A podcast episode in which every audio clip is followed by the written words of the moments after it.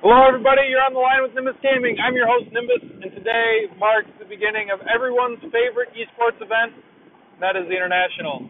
Wildcard stages are going on as I'm speaking.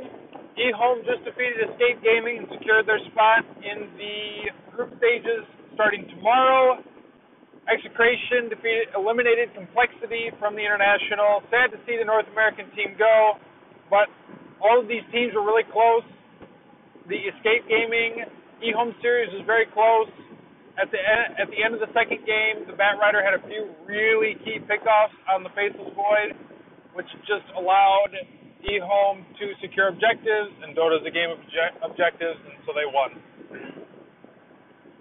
Execration defeated Complexity. I didn't get to see that match, but I do know that there was a Meepo pick, and that you know they came to play who would have thought that Complexity would have been the first team eliminated? Not me. I predicted yesterday that Complexity would move on to the main event with Escape Gaming, unless eHome came to play, in which case it would be between Escape Gaming and Complexity.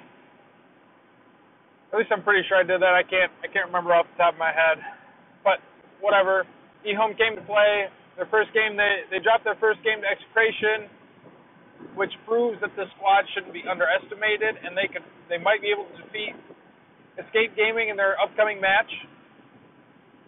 You guys will know by the time you're listening to this, the game will be over. You'll know. You'll be able to call me out if I'm wrong. But I haven't seen Execration play. I think that they're, the region they come from is weaker, and I don't really know any of the players on the team. And I think Escape Gaming are going to be the better team, but you never know, right? Southeast Asian Dota is very uh, smash mouth, down and dirty. Just fight, fight, fight. Pull out Meepo picks, right? I mean, who else? Who else does that? So it's really exciting to see the international start. I was very antsy for the games, and now that they've begun, it's just been excitement and big plays and everything I imagined it would be, especially because it's a wild card, right? These teams have nothing to lose. They put it all out on the line. They got to win. They want to move on to the main event. They want to secure a prize pool. They want the prestige. They want the honor. Most of all, they want that immortal.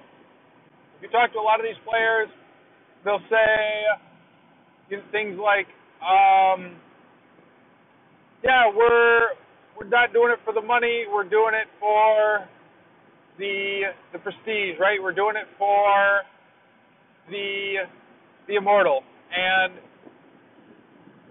some some players at this event already have their immortal. Some players are and they're seeking their second. Some players this is their first time to the the international and they're just looking to make a name for themselves. And some players they've been hungry for a long time and it, they think it's their time for to raise that that aegis. So can't wait for the group stages tomorrow. I'm really excited about that.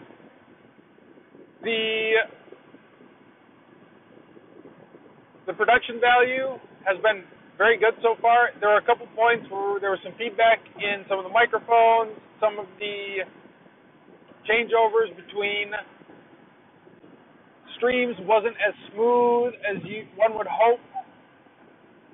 I haven't yet heard KotLGuy's voice grace the microphone, but you know, we can't have everything, right?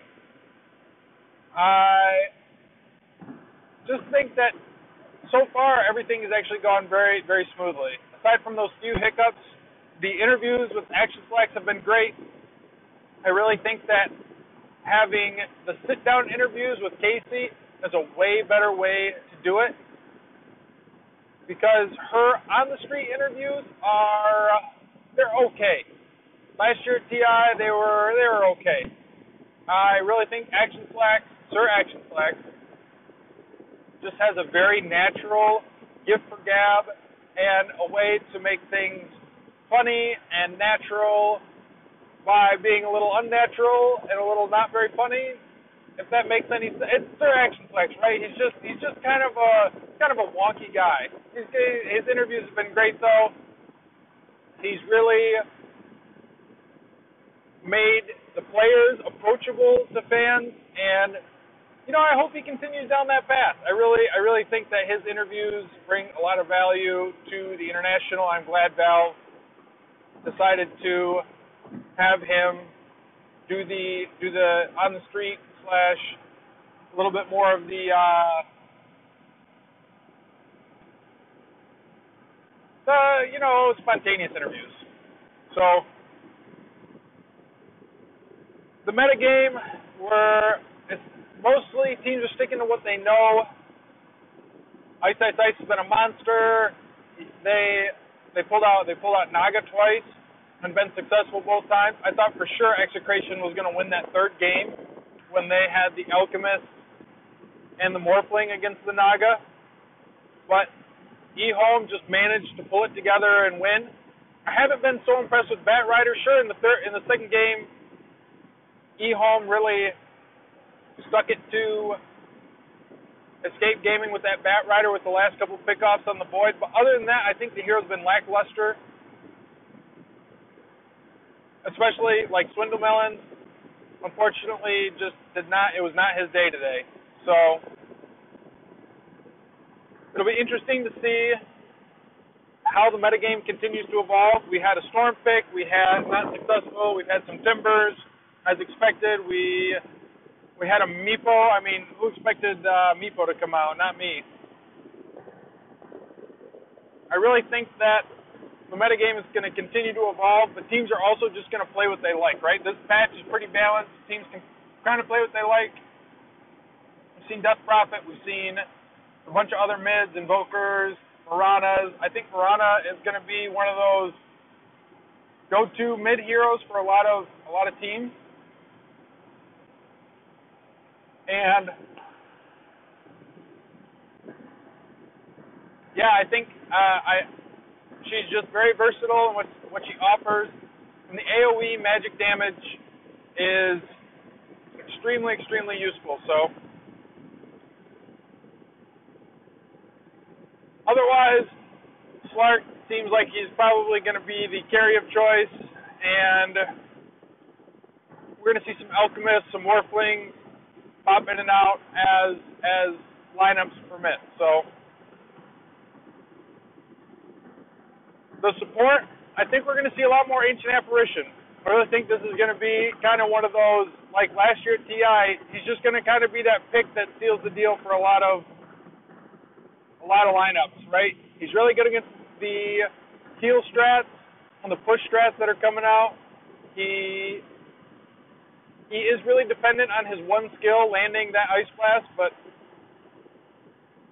if he's able to do it, man, boy, does he just turn around team fights, or is he able to just contribute a lot? So the we haven't seen Earthshaker. Uh, I, I don't think we're going to see very much Earthshaker. We haven't seen him very much recently. Sand King's come out a little bit.